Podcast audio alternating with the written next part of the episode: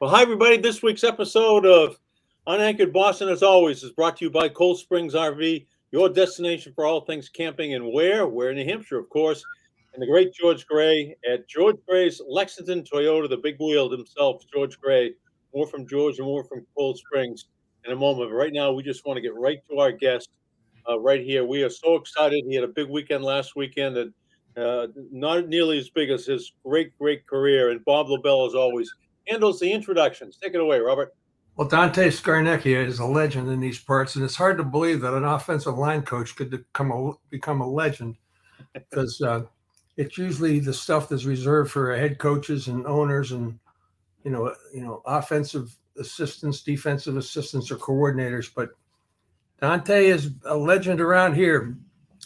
And to give you an example of that, this much maligned offensive line of this year's edition all of a sudden he walks in the building and they play better immediately.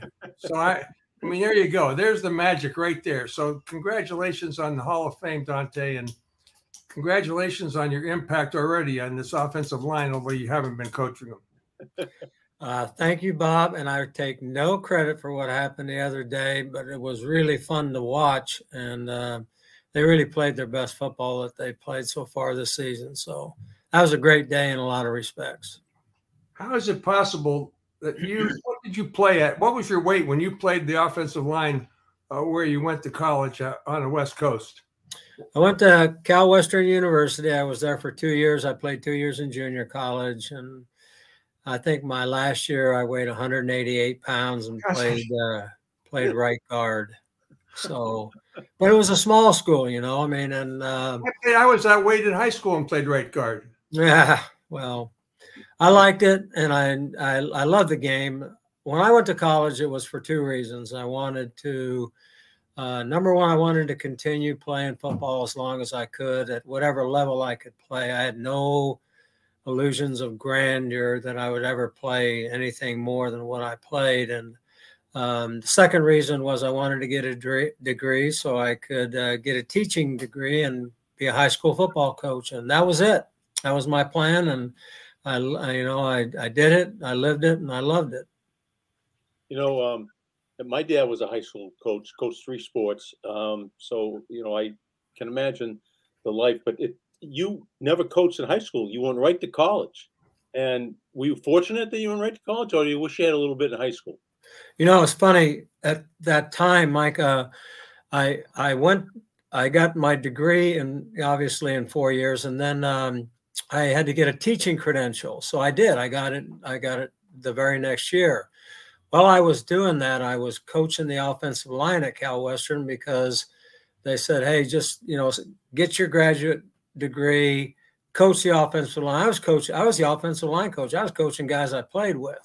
That was that in itself was a blessing or a curse, depending, because I'm sure I wasn't a lousy coach.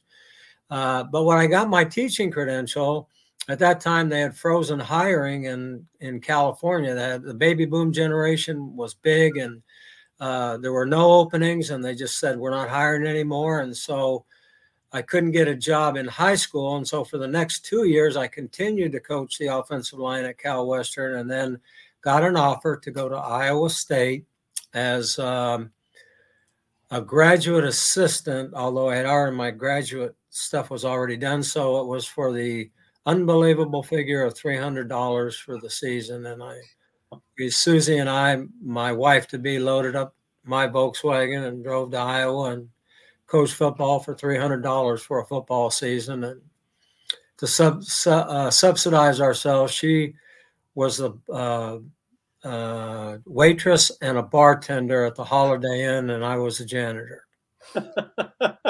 true. Every bit of it's true. I, I bet.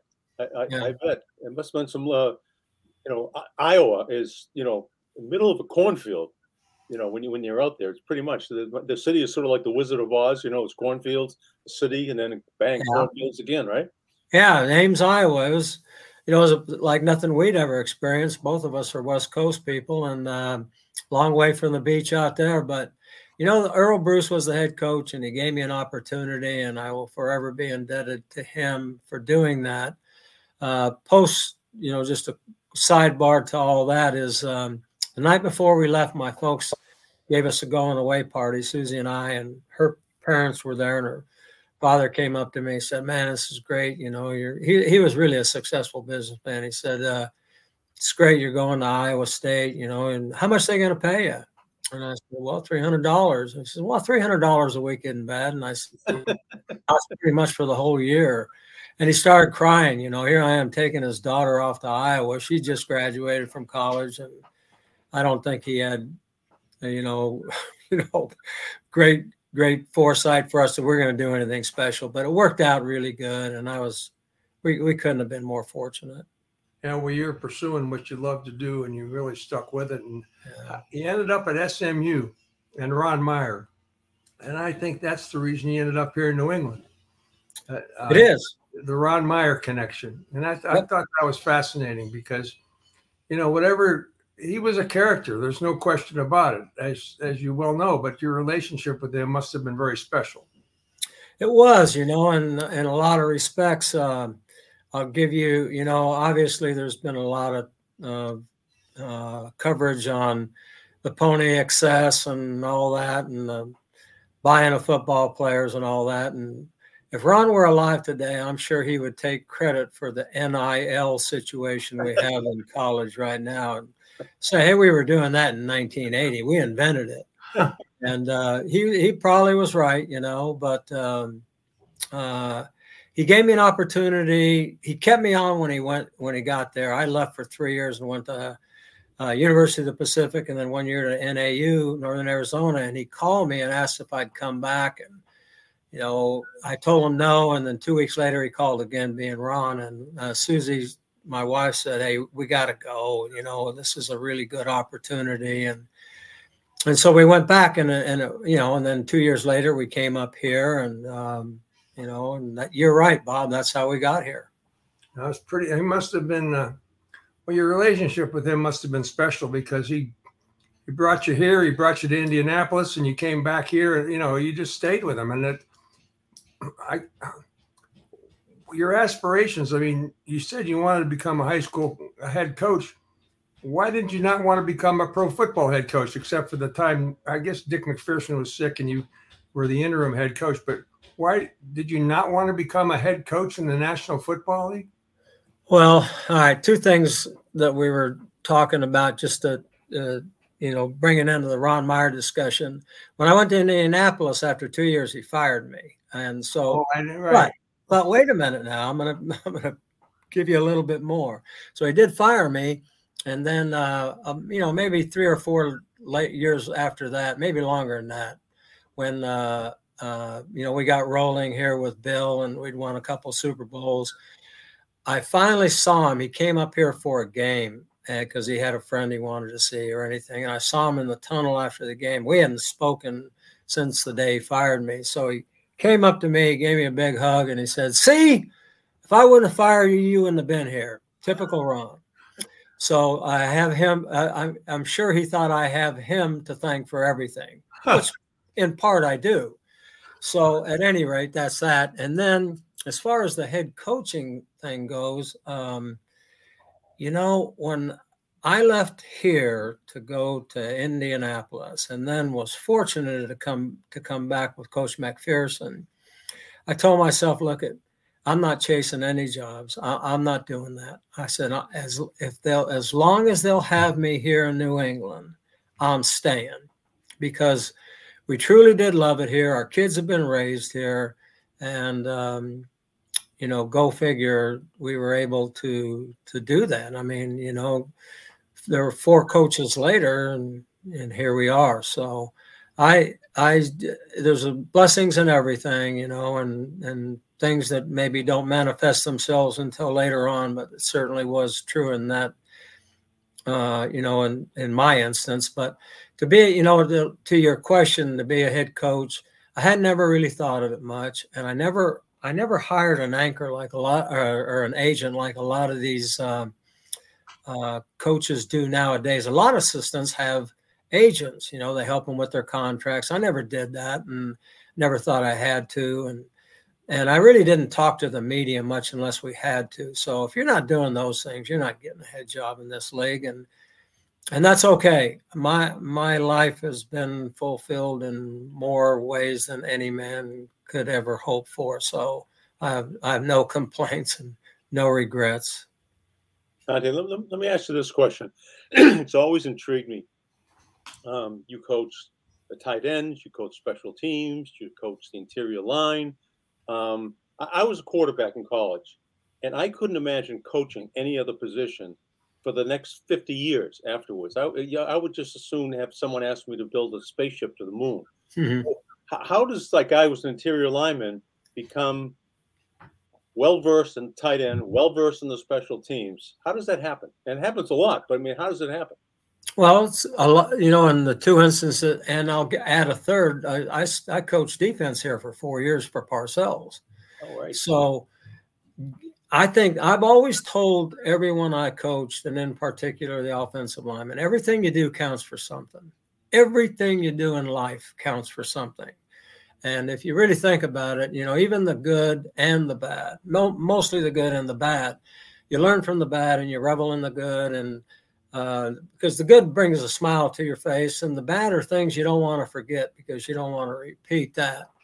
So I, I think this uh, when I came up here, I had been the offensive line coach at SMU, and and Ron said, "I'm I'm not gonna I, am not going to let you coach the offensive line. I want to let Bill Muir do it." And Bill's a great great coach and a great friend, and so I was, and that was partly the reason one of the reasons I didn't want to come up here because I wanted to coach the line, but I, you know.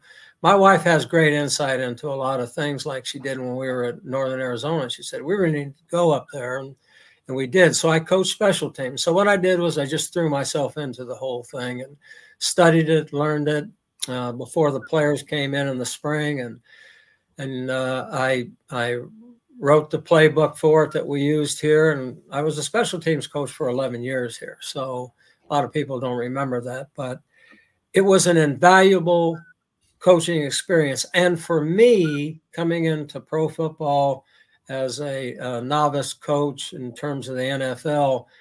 Uh, it gave me a way. The one thing about special teams coaches, you you know the whole roster, everybody, because they're all involved in special teams, as opposed to being a secondary coach or line coach where you just know primarily the guys in your room. So you got to know the whole roster and and learn from them, and hopefully they learn from you. And then uh, when uh, when Coach Parcells came in, he said, I, am he says, I don't know you. I got a job for you. You probably don't want it. And that was to be the defensive assistant. So I did all the breakdowns for Al Groh and the defensive staff. And I think two years into it, I was promoted to linebacker coach, but Al coached the linebackers and I really just kind of helped them.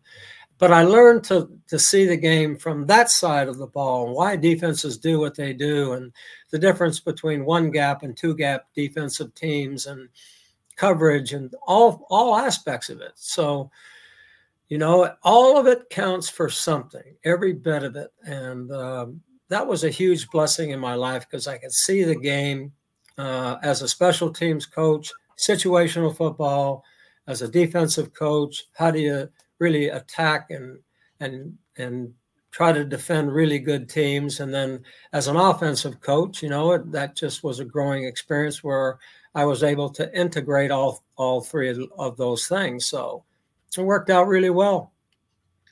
I think people when they see a, a football team see the whole, you know, fans including media and see the big picture. They don't see the intimate picture. They don't see the, the units. Uh, the offensive line, the defensive line as separate units. They see the team as the team and how it works together. Why were you? Why did you gravitate toward the offensive line, which seems like a really unglamorous uh, situation? I mean, why would somebody want to be the offensive line coach and end up being so successful? What? Why did you want to go there, and what was the key to your success? Well, it was what I played in in college. I played some linebacker in college, but I played mostly the offensive line, so I was really that was my comfort zone.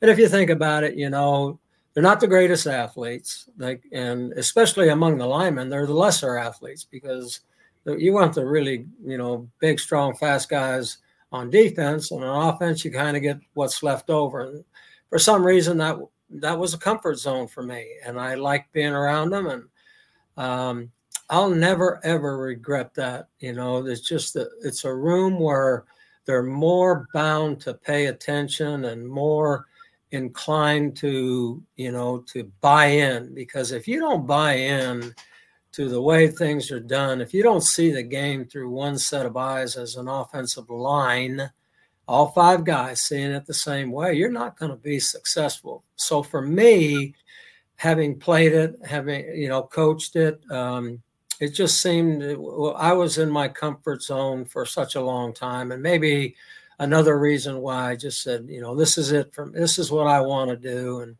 and didn't chase jobs and didn't uh, chase head coaching situations, which I never really had an opportunity to do, anyways. But the, it was great. It was a great fit for me. You know, um, Bill, people have probably seen this uh, over the years. Uh, you can probably find it on YouTube, but every once in a while, Bill will just stop practice and he'll pick an offensive lineman, maybe a defensive lineman, and if, so if they can field a punt, there's no meetings tonight. You have the night off. Did yeah. you have any say in which guy was going to go out there and catch the punt? Did you have a guy that you knew had good hands? I know Vol McCarlin one time, um, but this was really pretty incredible when when he throws a guy out there. No, uh, none of us had a had a say in it, but my prayer was that we would put somebody out there to catch the ball, so we wouldn't have any meetings. Because I didn't want to be in those meetings either. So if the players had the night off, didn't mean we had the night off. It meant there was less of a night. So uh, you know, he would pick he would pick a guy. The only thing I ever did was I went to the punter and I said, you kick up, you you lob a softball up in there. No, we don't want any curveballs or no fastballs. Just put a nice easy one up that the guy can catch, and everyone will ha- will be happy. And if not, we're all going to kill you. So basically, that was the approach we took. Is again, you know, if he skies the ball 100 miles in the air and it's coming down like a hand grenade, that guy doesn't have a chance to catch it. We just wanted it caught so we could get away and uh, and they all, you know, Matt Light was out there, Sebastian. He always put somebody out there, usually a rookie or something, and, and but it all worked That was fun. Who was the best offensive lineman you've coached? You know, I would say there's three guys that I just think are special, special players, and I always hesitate to use names. I didn't at the um, when I gave my speech at the induction ceremony, I, I only used one name, and that was Robert Kraft because he paid for the whole thing, you know. And so I, you got to say him. I think to say one guy's name is you're leaving 50 out. But I will I will go ahead and respond to that by saying this. I didn't coach John Hannah. Okay, so you're gonna I'm going to say three guys beyond John Hannah because your question was who I coached. My coach Chris Hinton with the Colts, spectacular player. Why that guy's not in the Hall, Hall of Fame is beyond me. He played left tackle, played right tackle, played guard. He was all pro in all those positions. Spectacular athlete, very gifted. Uh, and then two guys here. Bruce Armstrong is really a good player, and then Logan Mankins, who is a really, really great player. And I think his uh, ability as a football player, anytime you, you know, a guy like John Hannah says, I really like Logan Mankins, I really would like to have played with him. And I think he could have been the other guard. He didn't say anything about being better than me, of course, but he could have been the other guard. And I think that's quite an indictment on him. Logan Mankins should be in the Patriot Hall of Fame. He should have been in there on Saturday instead of me, to be honest with you. You know, he's great football player, tough as they unbelievable. His toughness is as legendary as, as John's, you know, to play the whole season with an ACL and never miss a practice and go out there and play all the games he played. That's just the kind of guy he is. So, you know, I think those three guys are pretty special players. Well, thanks for mentioning those names. That was, I think that was I, we appreciate that for sure. Now, now that you're mentioning names, I want to ask you about coaches. Okay. Uh, head coaches, because there were there's Ron Meyer, MacPherson, there was Pete Carroll, there's Parcells and Belichick. And if I'm leaving anybody out, let me know. Coach MacPherson. Right. Coach MacPherson. Right. Uh, Meyer, so MacPherson, Pete Carroll was three. Bill Parcells, and Belichick. And Raymond Berry. And Raymond. Okay. I'm glad that you mentioned Raymond Berry because I was wondering where was Raymond Berry in that because I thought it just to me he was the well he was the most press friendly guy, but you could tell me he was great, wasn't he? Yeah. I mean he was really, he was I'll really tell you, I'll tell you a very quick Raymond Berry story. So he came in halfway through the I think Ron's third year, and they fired Ron, and uh, and we were all on the, you know, he retained. We couldn't get rid of us, so we all coached for him the rest of the season. And uh, the day after the, after the season was over, he called a staff meeting and he let everyone go. You know, he just said, "Hey, fellows, I appreciate all you've done. That's that's it, but I have to have my own people here." And Raymond is is one of the great people that God ever put on this earth, a spectacular human being. And I learned a lot from him. I learned a lot from every coach I've ever coached with.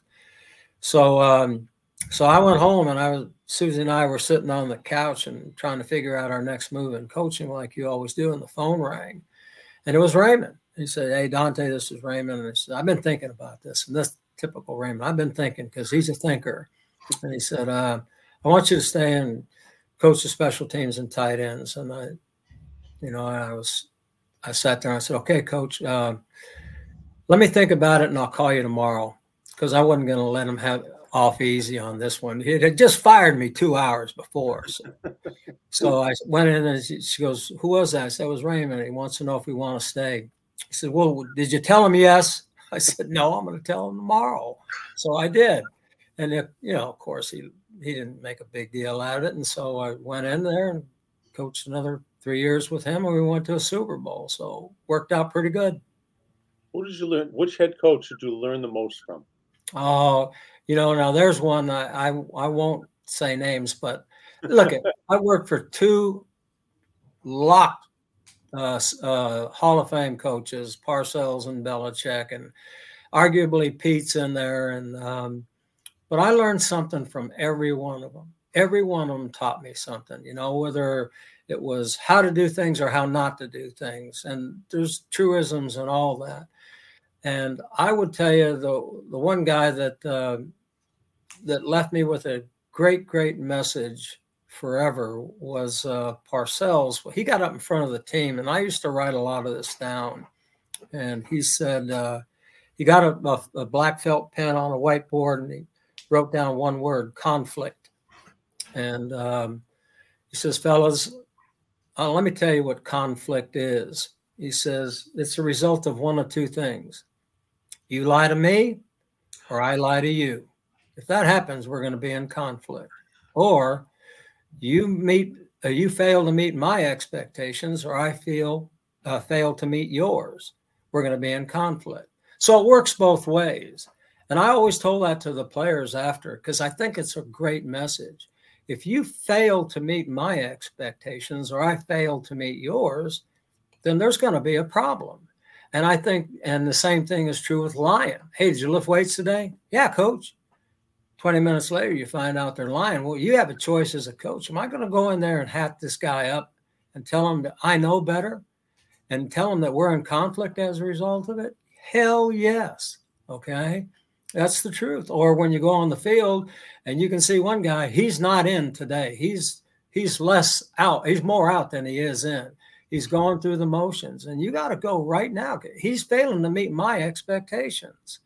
And so that to me is a simple rule of life that has application not just in football, but in all elements of life. I've, I've, I've said the same thing to our kids, our grandkids, it just because it makes more sense to me than anything I've ever heard.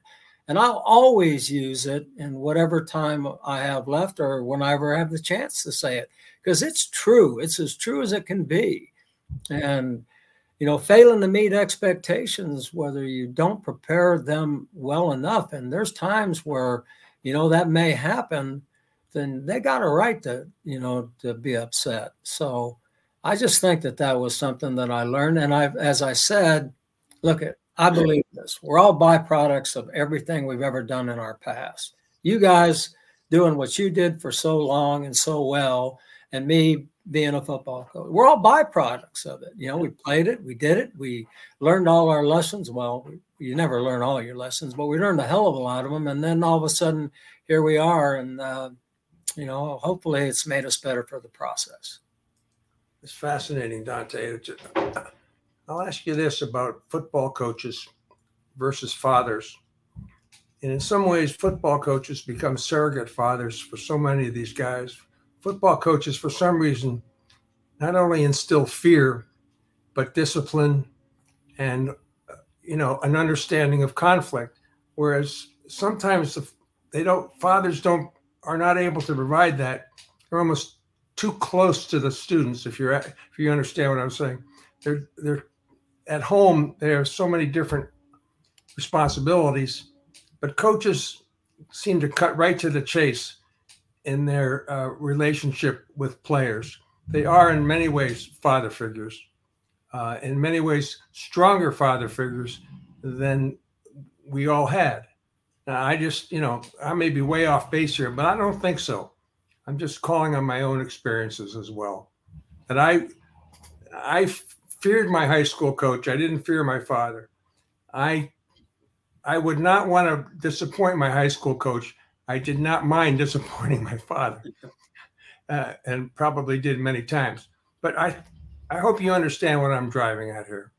I really do. I understand exactly what you're saying, and I really believe that a coach's job, number one job, is to tell the truth.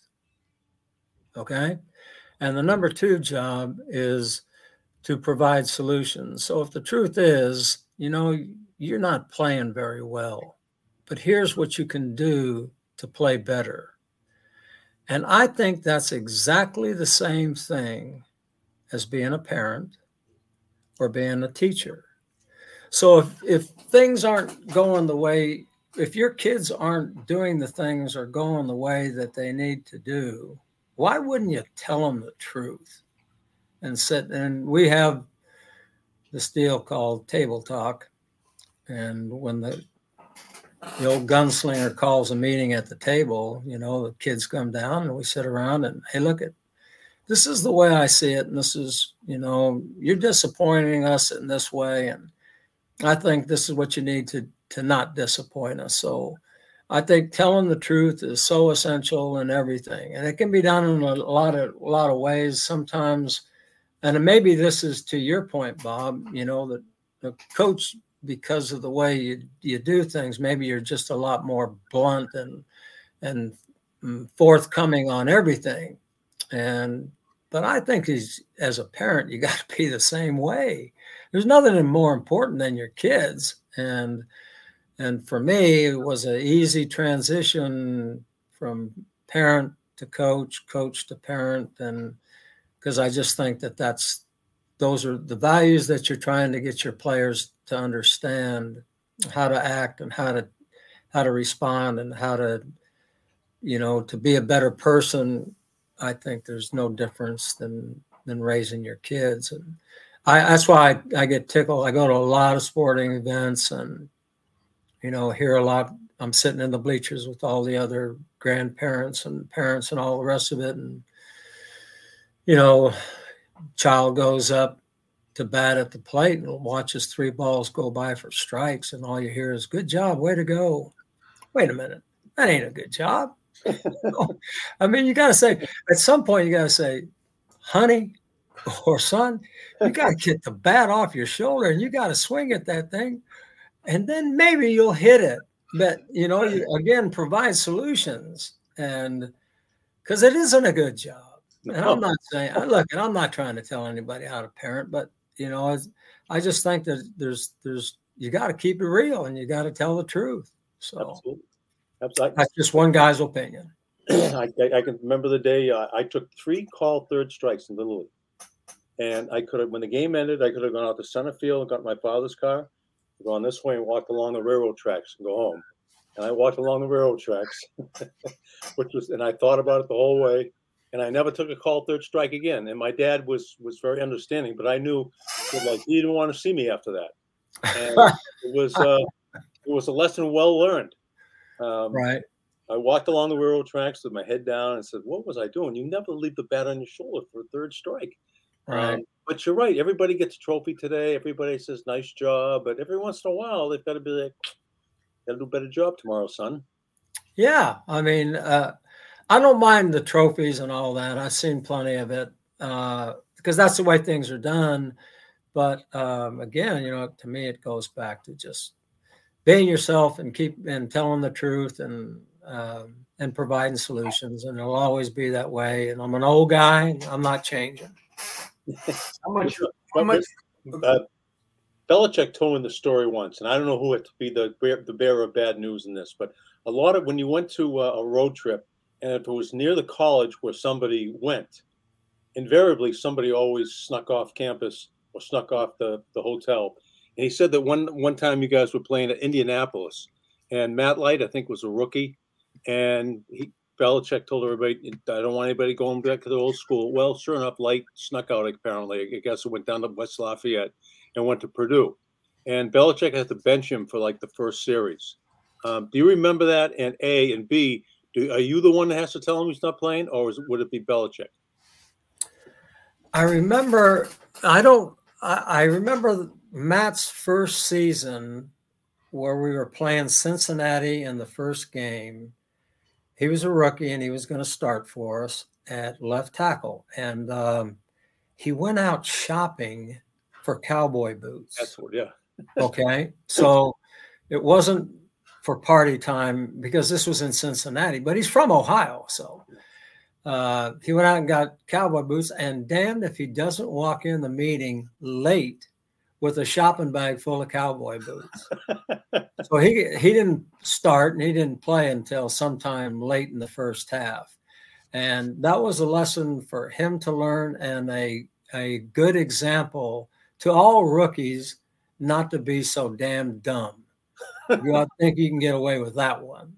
So, you know, again, you learn from all your mistakes and, you know, and uh, in his case, Matt, I love Matt Light, but he's he's something else, man. Uh, at any rate, uh, you know, it's just part of the deal. So Now, was was he one of those guys that always tried to con you into something that you knew wasn't true? That you knew was like it was always the guy, like uh, Parcell. I mean, uh, Steve Nelson used to tell us that they they always used to try to get Parcells say, no, we don't we don't run uh, sprints after practice. The linebackers going into a meeting and. Then, then Parcells would say, "What do you think I am, Charlie the Tuna? That want to bite the hook and take this?" Yeah. Was Light one of those guys, or did you have another guy that was like that? no, Light, wa- Light was he was like that, but you know, he he never tried to get away with stuff like that. I mean, that was that was crazy. But uh, you know, I I Matt Light. The only thing that happened with Matt Light, and I uh, told this the other day at the induction ceremony because he was moderating this panel. The first day I met Matt Light, he came. Uh, we drafted him in the second round. He came to the complex that night, and I was, you know, Bill said, get him in the meeting room, start going over the, the playbook with him. So I did. And the first thing he says, Hey, coaches, I just want to tell you one thing right now, just so you know, I got narcolepsy. First thing he says. Now, I, I'm going to tell you, honest to God, truth, I didn't know what narcolepsy was. Well, it's the guy that falls asleep all the time. He says, Coach, I fall asleep anywhere. I can fall, I can be in a classroom, I can fall asleep. I can be, um, you know, anywhere and I'll, I'll fall asleep. Like I'll be in my car driving and I'll fall asleep. And he says, So I just want to tell you this because I may fall asleep in your meetings. I said, I said, Matt, I said, let me tell you this. You'd be a lot better off falling asleep in your car than you would my meeting. so I, I, he got the. And so what I did is I made him sit right in front of me in the meetings. So, you know, I could see the screen and I had him right in front of me. I know if he was nodding, I think he honestly perfected the skill of sleeping straight up without his head dropping. So the Matt Light effect quickly or in time made me change the whole scheme of our meeting rooms where I put the the I had a video monitor like I'm looking at right now in front of me. All the players were in front of me, and the screen they were looking at that I was looking at was behind me. So I could I was looking at what they were looking at, and I could also scan the room to see who was falling asleep. They hated it. It was like death for them. Oh my God, he's like got his eyes on us all the time. It's never going to work. And that's how that's how I conducted the meetings. The last five years I coached. Wow, that's really cool. Dante, I have Mike's got a question. I got to do a commercial here, not not because I have to, it's because I want to. Okay. Um, and then Mike's going to ask you a, a question we ask all of our special guests, and you certainly are one of those. But I don't know if you're a camper or not. You spend a lot of time out in the America's Southwest, and probably a big fan of the Arizona Diamondbacks right now. I'm not. I'm not jumping on that bandwagon. It's great for them. I, I, I don't. I've never seen the Diamondbacks play. Okay, that's a, that's fair enough. You know, neither have I, except for last night. There okay. you go. All right. Uh, this is about camping and campers. Camper, it's called Camptoberfest. Get it? It's going on right now through October 31st at Cold Springs RV. So please take advantage of end of season savings. You can also get a great deal on one of the new 2024 models that are now in stock. So go check out the latest in pop ups, travel trailers, fifth wheelers, and motor homes. Keep this in mind, Dante, when we talk about motorhomes, because the question's coming up. Ask about winter storage for your RV and protect your RV with winterizing at their Pro RV Service Center. Get to Camp Toberfest at Cold Springs RV in Weare, New Hampshire. Tell them Lobie and Lynchy sent you and learn more at coldspringsrv.com, which sets the stage for Mike's question to you, Dante Scarnecchia. All right, Dante, here we go. We all know John Madden didn't like to fly, so he took a bus. They call it the Madden Cruiser. So um, Cold Springs RV, we're trying to talk them into build, building a Lobel Cruiser. Mm. Uh, so from uh, port to port. So um, we've come up with. Um, um, you'll probably never get paid this, but um, we're going to let each one of our guests take the Lobie Cruiser and drive it cross country. The one stipulation is that you have to pick somebody to ride shotgun with you across okay. the country, 3,000 miles. And it can be somebody past, present, deceased, alive, uh, somebody you'd like to spend 3,000 miles with riding shotgun, having a conversation with. Who do you think it would be? Okay. Uh, I have, I have a, I'm a, his, I was a history major and I had a double major in college. I love history. Um, and one of my historical figures that I've, I've read so many things about was Robert E. Lee. Oh, wow. Uh, and I've read a lot about his life and the type of person that he was and all that. Um, and I don't, you know, I, I would love to ask him a lot of things but I, yeah, I'm going to go ahead and choose him because I'd like to ask him a lot of things. You know, you know, like a football coach, he had a lot of um, ability to, you know, control and move and, you know, all the, the people in his army and all the rest of it. But, you know, you would really like to ask him, you know, why did you send all those guys up uh, Cemetery Ridge? On the third day at Gettysburg, you know, and um, you know, I just um, I think that'd be interesting to talk to him.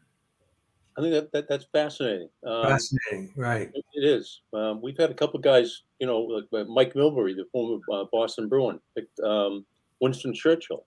Yeah. you know, some people pick their their dad, some people pick their high school coach, some people pick others. That that that's a fascinating uh, it shows that. See, another. I wish we knew this side of you when you were coaching Dante. You know, you we should come out and we should have had these discussions. I don't think it's an opportunity lost. I think we're fine. You know, we went on. It just the more you talk to someone, the more you learn. Now you brought up Lee and uh, Gettysburg, uh, Killer Angels. You must have read that book. You know, I haven't read that. That's by Shaara, right? And I haven't, yeah. I haven't read it. Uh, but I've read all about that. And I've been to Gettysburg, I've been to Antietam, Gettysburg, um, all of them. fascinating time. I mean, really. Yeah, it uh, is. These guys, you wondered how they were able to communicate with the resources that they had compared to what we have today. You know, no how, doubt. How Grant and Lee managed to move those people how you know they had to fight through Virginia. Yep. Just the stuff that went on, as as you know, um, it's Yep. just fascinating. But They, it they didn't does- have one of these to get on No, the they phone. did not have one of "Oh, those." another one. Yeah, you're right. what about? Let me, which brings us back to the offensive line and and those kinds of moves. What things did you really have to teach an offensive lineman? Did you have to? How did you? Uh, like in Monday nights with with San Francisco, every, everybody in the line moving left at the same time. Those kinds of blocking schemes, trap blocking. What kind of? What were the things that you really had to focus in on in teaching uh, pro football lineman? I think that I think this. I learned a, a lesson a long time ago from a very old coach that I was coaching with at Iowa State, Tom Harper, and I'll always give him credit for this because he's what he said to me in a 15 minute conversation before practice one day left an indelible mark on the way I coached football for a long time. And he was, you know, he was scratching some stuff on his uh, uh, practice sheet, practice page, and know what he was going to do in this period, what he was going to do in that period. And I asked him, "What are you doing?" And I was a young coach, just starting out, and all the rest of it. And he said, "I'm planning my drills." And I said, "What are you doing that for?" And he says, "Well, uh, if you're not seeing your drills on your game tapes, then you're doing the wrong drills." And that made more sense to me than anything I ever heard. So everything we did at practice was all designed to do drills that we would see on our game tapes, pass protection drills. Okay. How do you want their positioning to be? Well, it's always your weight is always inside the midline of your body. And that's how I always said it to them. Your hands are in front of your numbers. You're flexed at the lower body explosion points, ankles, knees, and hips. And you use your upper body strength to control the pass rushers. You hit them with your hands and you don't let them get into you. So you're always setting them with inside out leverage. Everything I just said to you is run through drills and taught to them so that becomes a habit because there's good habits and there's bad habits. And if you coach good habits and they embrace good habits, then they have a better chance to be successful. If they don't embrace good habits and rely on old bad habits, then they will not have a chance to be successful. So, those were things that I thought were important. Now, you know, all the rest of the variety of things as as needed. Like, let's say you are going to be trap blocking someone this week. Well, then you go through all the things that allow you to be successful to do that. Angles, you know, usually setting up the guy you're trapping, all that. So, I just think that everything that we do structurally uh, in preparation for a game, you want to drill those things. And I hope that we will have done the same things, those same plays over a long period of time during the season and multiple years, even inside zone blocking, outside zone blocking, all the things we did, pass different variety of pass protection, but do those things so much so, so that they just become habits and good habits. And then I think if you do that, you have a chance to be successful. What about? Uh, let me ask you, coaching the offensive line with Tom Brady under center or Tom Brady in the gun. Um, forget about how great Tom Brady was. Just his discipline. He's not the type of guy like like Cam Newton, where you could be blocking and you don't know where the hell the guy is. Like I could be over outside the numbers. Is, was Brady a pretty disciplined guy? Was he? Um, did it make your job a little bit? I don't want to say easier, but more consistent with Brady under the center or in the gun every game. Yeah, I mean, clearly it did because you always knew where he was going to be. You always knew that Tom would look, first off, for him to get in the pocket and then try to outrun people to the outside, that was never going to happen. Okay. Because he couldn't run out of sight in three days. Okay. So, but now he would work the pocket, which meant for us up front that the interior three had to control the depth of the pocket. Because if he couldn't step up, it was we we were in trouble. And also the tackles had to then control the width of the pocket. So if, if we had depth and we had width he could maneuver within the confines of the pocket and find either throwing lanes to throw the ball through to people that were open which he could see. And and the greatest thing about Tom was that he usually got the ball out in rhythm, you know, with the rhythm of the, with the depth of the pattern or routes, uh, the way the pattern was configured and all the rest of it. He was just so smart and so disciplined. And um, he was great. I mean, that was just made it so much easier for all of us. I don't know if there's anybody that ever played with Tom, especially um, and specifically the up front guys that didn't appreciate him for the way he was. That's all the good news. Unlike those these fabulous quarterbacks that can run out of there and do all the things they do, he couldn't do that stuff, and we all knew it. We also know where he was going to be, where the pot of gold was, and these were the things we had to do to protect him. So, you know, it was a lot of responsibility, but you know, you know, Tom gave us a lot of success. I want to ask you about the Hall of Fame that uh, induction, but also prior to that, you came back year that they beat the Falcons in the Super Bowl. Mm-hmm. Right? That was that was yeah. That was five. You, you have five rings. I do. According to my, my research, and the first the, the beating Atlanta, coming back from that I, that had to be a special game. So I'm just asking you in that context, Dante. Uh, was there was there one thing, one moment, one time that you remember that you you would say this? I was there as a coach, as a fan, that really stands out. That really is a as a cherished memory for you. I, I think um, I think this. I, you know, it was 28 to 3 going in the halftime. And I look down on, because I write down every play on my clipboard so that when I get the pictures, I can, I know what I'm looking at. And um, we went in at halftime and as a, an offensive staff got together and started talking about things. And I, and I told Josh, I said, Josh, we, we just ran 44 plays out there, 44 plays. And um, that's a lot because normally in a half you probably run 30 whatever it is and i said so you know things aren't going bad they're going bad from a score standpoint but we know we're moving the ball we're doing some things we're, you know we're shooting ourselves in the foot on too many times and so so what i what i told the lineman was i said i said fellas look at you know, we got to go out there and there's not a whole lot of margin for error here. And we have to play our very best.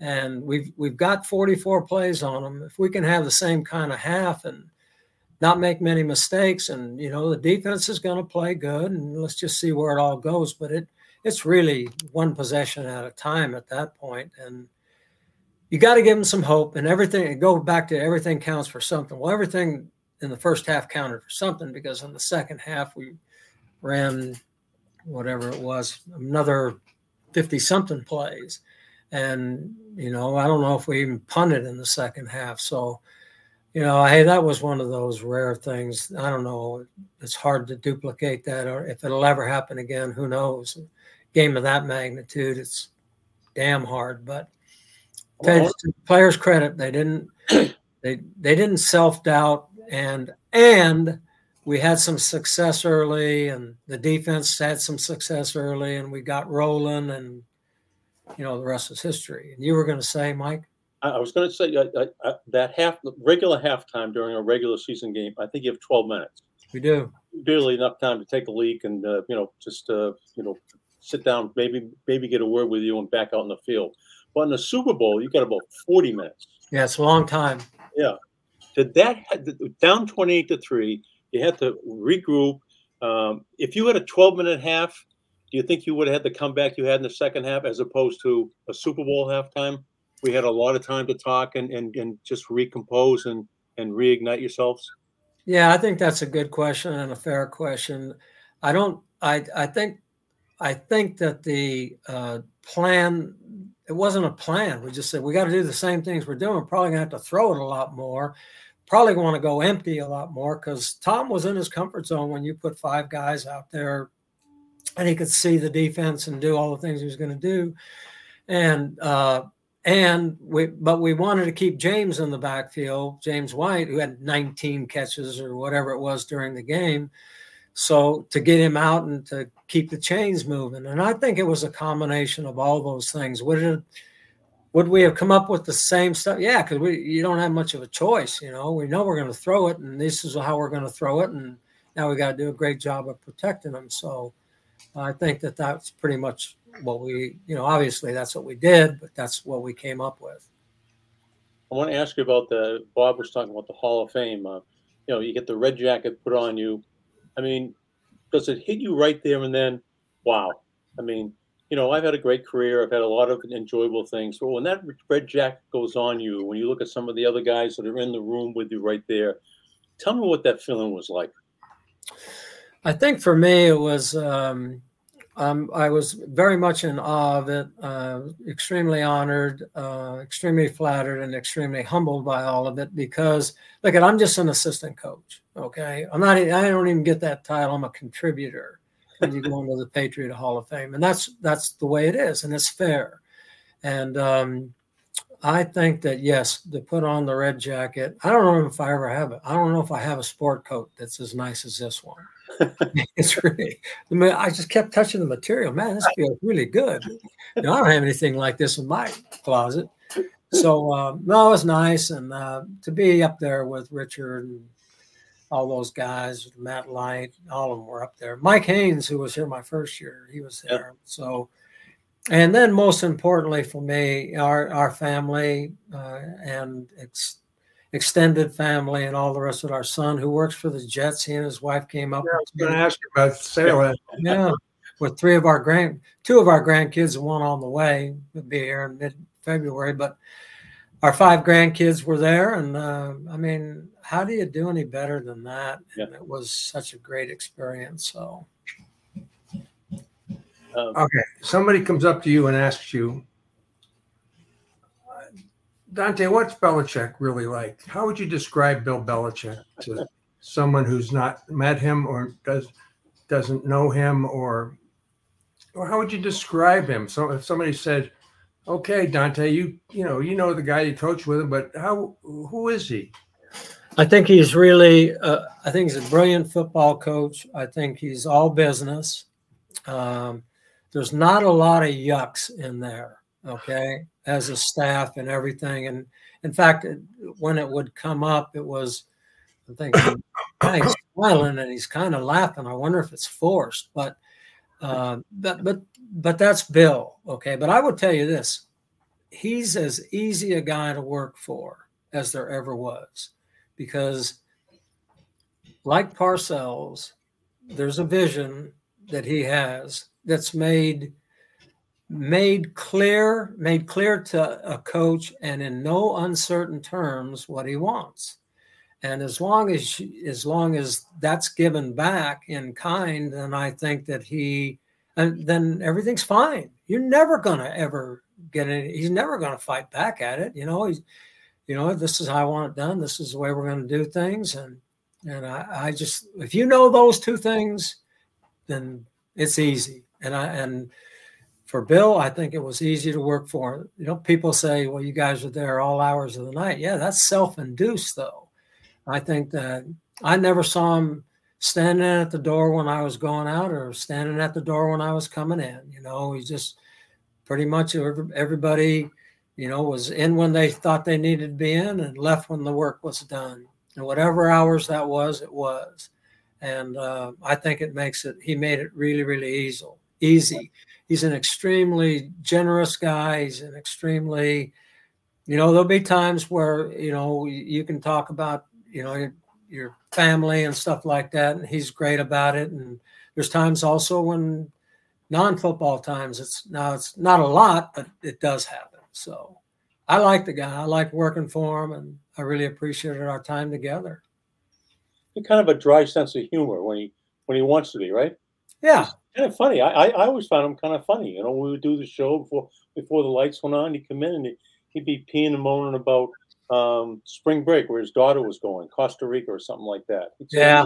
Where the hell did you go on spring break? And I said, I don't know. I went to Revere Beach for 25 cents or something like that. He says, Jesus, Costa Rica, you know, who the hell, blah, blah, blah, blah.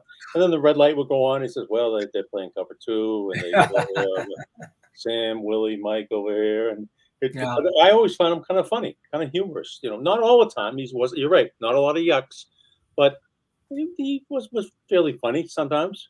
Yeah, I mean, that's all. All of it's true. You know, and I, I felt the same way about Parcells. You know, he's he could be really really fun to be around. But um, you know, I just I, I was one of the, I worked for a lot of good head coaches. I really did, and um, you know, I, I really appreciate all of them for what they taught me. And uh, and I said it the other day.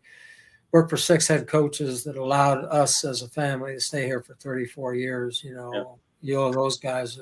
Uh, a hell of a lot. You know, yeah, you know going up to the top of the lighthouse and ringing the bell. Was? Are you afraid of heights at all?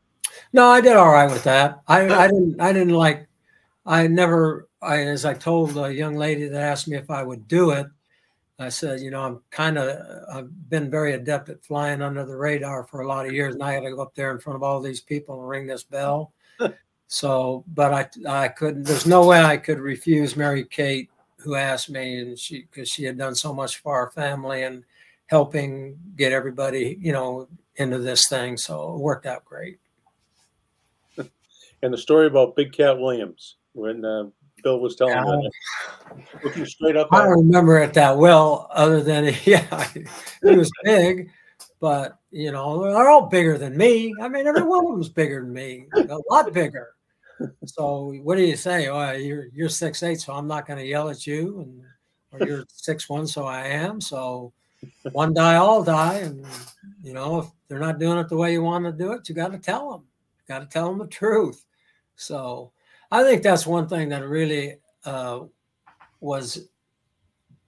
I'll use the word culture within the offensive line room, but there was a culture of this, you know, where the guys that had been around for a period of time were very much inclined to go up to the young guys who maybe for the first time had heard things said in a kind of a tough and abrasive way and you know with no nonsense and not a lot of, of fun to it but you know I just said hey that's the way it is.